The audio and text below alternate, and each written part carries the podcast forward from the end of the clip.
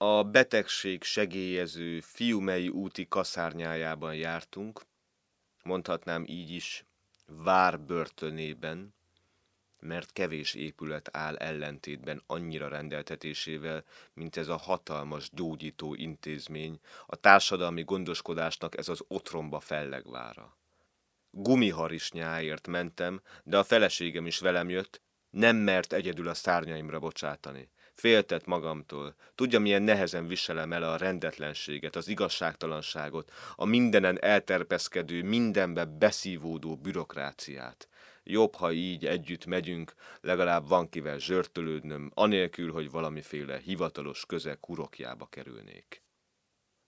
Jobb, ha így együtt megyünk, legalább van kivel zsörtölődnöm, anélkül, hogy valamiféle hivatalos közeg hurokjába kerülnék. Hatalmas épület, meglehetősen elhanyagolt állapotban, telezsúfoltam beteg, nyomorék emberekkel. Jó erőben legyen az a páciens, akire itt nem jön rá az epileptikus roham, akit bűnös cselekedetekre, lázongásra, önérzeteskedésre nem kényszerít a hisztéria. Kétségtelenül betegek ezek az emberek, és itt kell üldögélniük a folyósókra vetett padokon órák hosszat, esetleg egész héten át, naponta.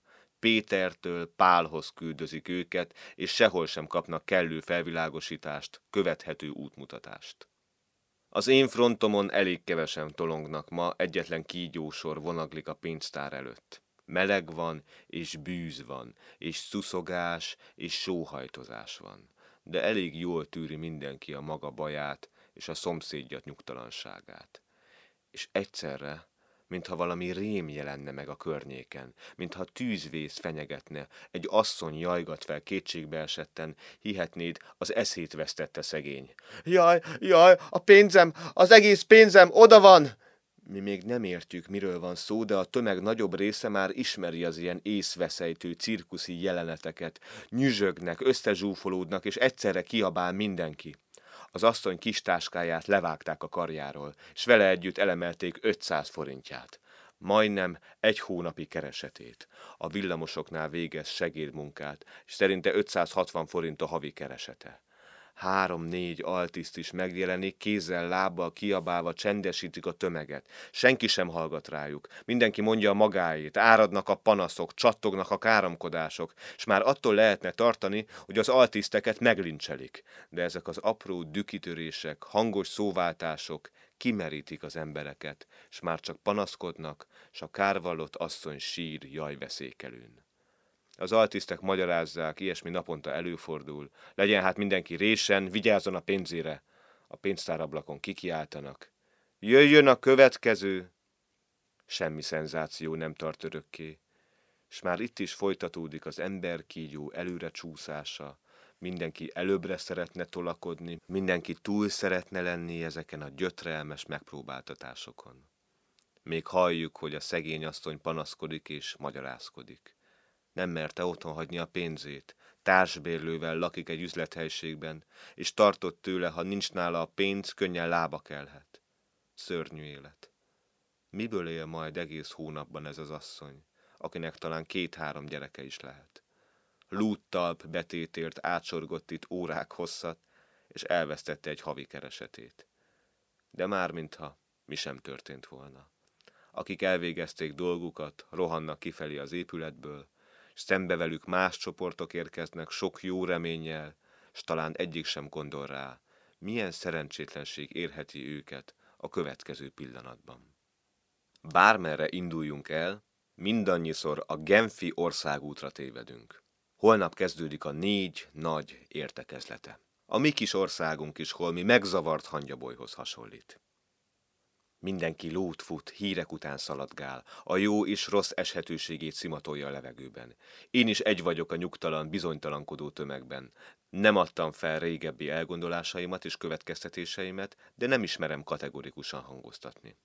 Az oroszok túl sok tarkabarka szálat iparkodnak beleszülni az amúgy is tisztátalan anyagba. Barátaim már is pessimistának szeretnének minősíteni, holott erről szó sincs nálam. De az ő vágyálmaikat nem fogadom el készpénznek, feltételezéseik nem annyira a reális valóságból, mint inkább önös érdekeikből táplálkoznak. Ha eddig talán túlzottan türelmetlen voltam, most talán túlzottan türelmes vagyok, vagy inkább úgy mondhatnám, pillanatnyilag semmiben sem tudok hinni. Szinte vakon tapogatózom azután a szalmaszál után, amiben megkapaszkodhatnék. Továbbra sem hiszek egy új háború lehetőségében, de úgy gondolom, a legkisebb időpocsékolás is újabb gonosz taktikázásra adhat alkalmat, újabb megoldatlannak látszó problémákat szülhet. Arra a kérdésre, hogy mi lehet a Genfi értekezlet végső eredménye, csak üres találgatásokkal felelhetnék. Annyi bizonyos, hogy Németország egyesítésének, felfegyverzésének, szövetségi helyzetének kérdése a legégetőbb és legnehezebben megoldható probléma. A szovjet és a nyugat ellentétei a zsarolás ezer lehetőségét adták meg Adenauernek. A kancellár élni is fog az adott lehetőségek kiaknázásával, és egyre elszántabban lép majd fel mind a kelet, mind a nyugat követeléseivel szemben. A Genfi értekezleten tehát keletnek és nyugatnak egyformán fel kell ismernie a németek felfegyverzésében és országuk szétszakítottságában rejlő újabb világveszedelmeket. Ha eddig a szovjet hódításokkal fenyegető politikája szoros, sosem remélt egységbe kovácsolta a különböző tendenciájú kapitalista államokat, a németek militarista törekvései kell, hogy mind gazdasági, mind katonai szempontból új védelmi szövetséget hozzanak létre kelet és nyugat között, illetve olyan általános lefegyverzési törvényt fogalmazzanak meg, amely egy új világháborúra kész Németországot elviselhető, de mégis áttörhetetlen keretek közé szorítsa. A négy nagy értekezletén felvetődő kérdések sorozatában a népi demokráciák helyzete és szerepe csak mint függvény, mint adalék jöhet számításba. Jelentéktelen pont vagyunk a nagy zűrzavarban, de e felett a csekélység felett sem lehet fölényesen átsiklani. Minden dolognak megvan a maga pozitív és negatív oldala, s a világbéke megteremtése szempontjából bármennyire negatív jelentőséggel bírunk, tudnunk kell, hogy nem törülhetnek le bennünket a térképről, és az egyensúly érdekében velünk is számolni kell. Jelen valóságunk nem csak erősíti, de veszedelmesen gyöngíti is hódítóink vagy gyámjaink pozícióit.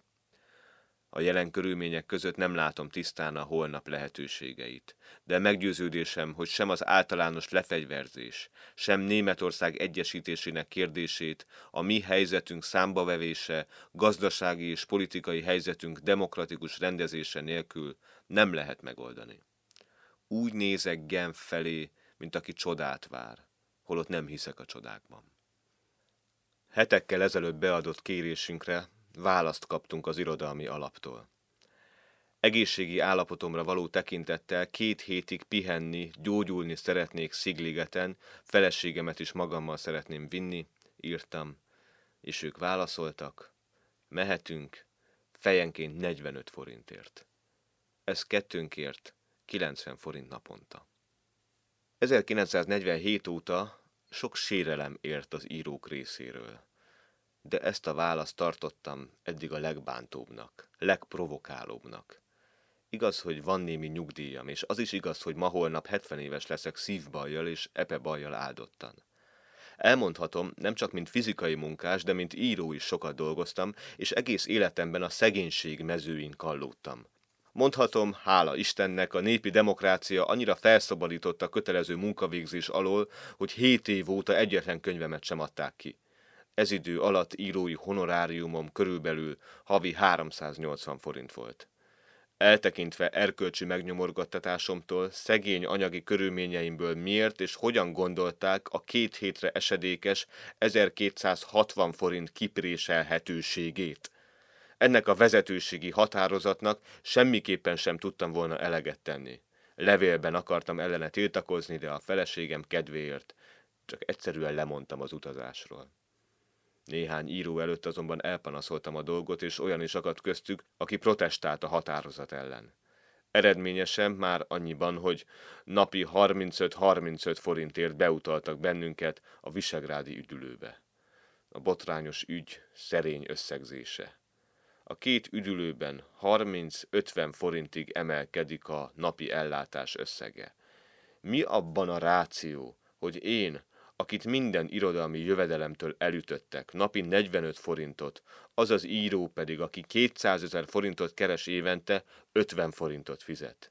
Gúny akart ez lenni, vagy hátulról való melbeszúrás? Hozzá gondolva, ha beteg vagy kutya, dögölj meg, már úgyis eleget kellemetlenkedtél. Első hírek Genfből. Még semmi konkrétum az értekezlet belső ügyeiről, de már is vannak bíztató jelek arra vonatkozólag, hogy valami komolyabb is történhetik a következő néhány nap alatt. A Margit híd közepén áldogálunk, A és S barátommal. Késő éjszaka van, alig halad el mellettünk valaki. És nagy izgalommal mondjuk észrevételeinket, és a majdnem semmiből levont következtetéseinket.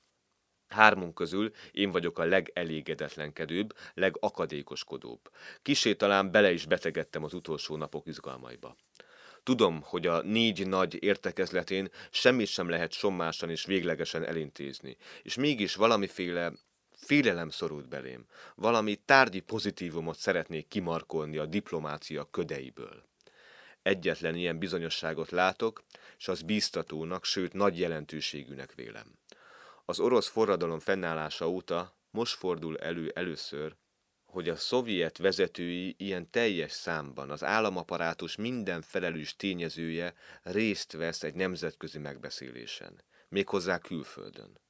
Ebből következtethető, ha valamire igent vagy nemet mondanak, azért az egész kormány felel, beleértve a katonaságot is. Ezzel vége az időt húzó taktikának, s talán a vezetők egymás közti vetélkedésének, intrikáiknak, vádaskodásaiknak is vége, amik Stálin idejében annyi jogos félelemre és halálos elbukásra adtak alkalmat.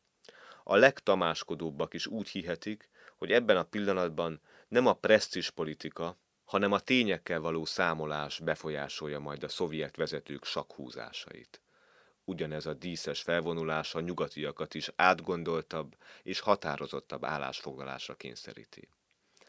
Nem lehet kétséges, hogy a tíz év óta folytatott hidegháborúsdi és erőpolitika fordulóponthoz érkezett. Hogy az értekezleten kinek mi lesz az utolsó szava, honnan tudhatnék mi, pestiek, akik karámhoz vagyunk szorítva, és az idegen rádió adásait sem hallgathatjuk idegbontó zavarások nélkül de ahol így ketten-hárman összedugják a fejüket, a kisújukból szopják is ki a jó híreket, a kávés kanállal csepegtetik egymásba a bizakodást, sokkal több reménnyel válnak szét, mint ahogy találkoztak. Velünk is ez történik. A derűs nyári ég alatt búcsúzkodunk. A budai oldal tele van égő lámpákkal. Alattunk morajlik a megáradt Duna. Érezzük, hogy nem csak vagyunk, hanem élünk is és azt is érezzük, hogy sok elvégezni való dolgunk van még, és ennek tudatában élni is érdemes.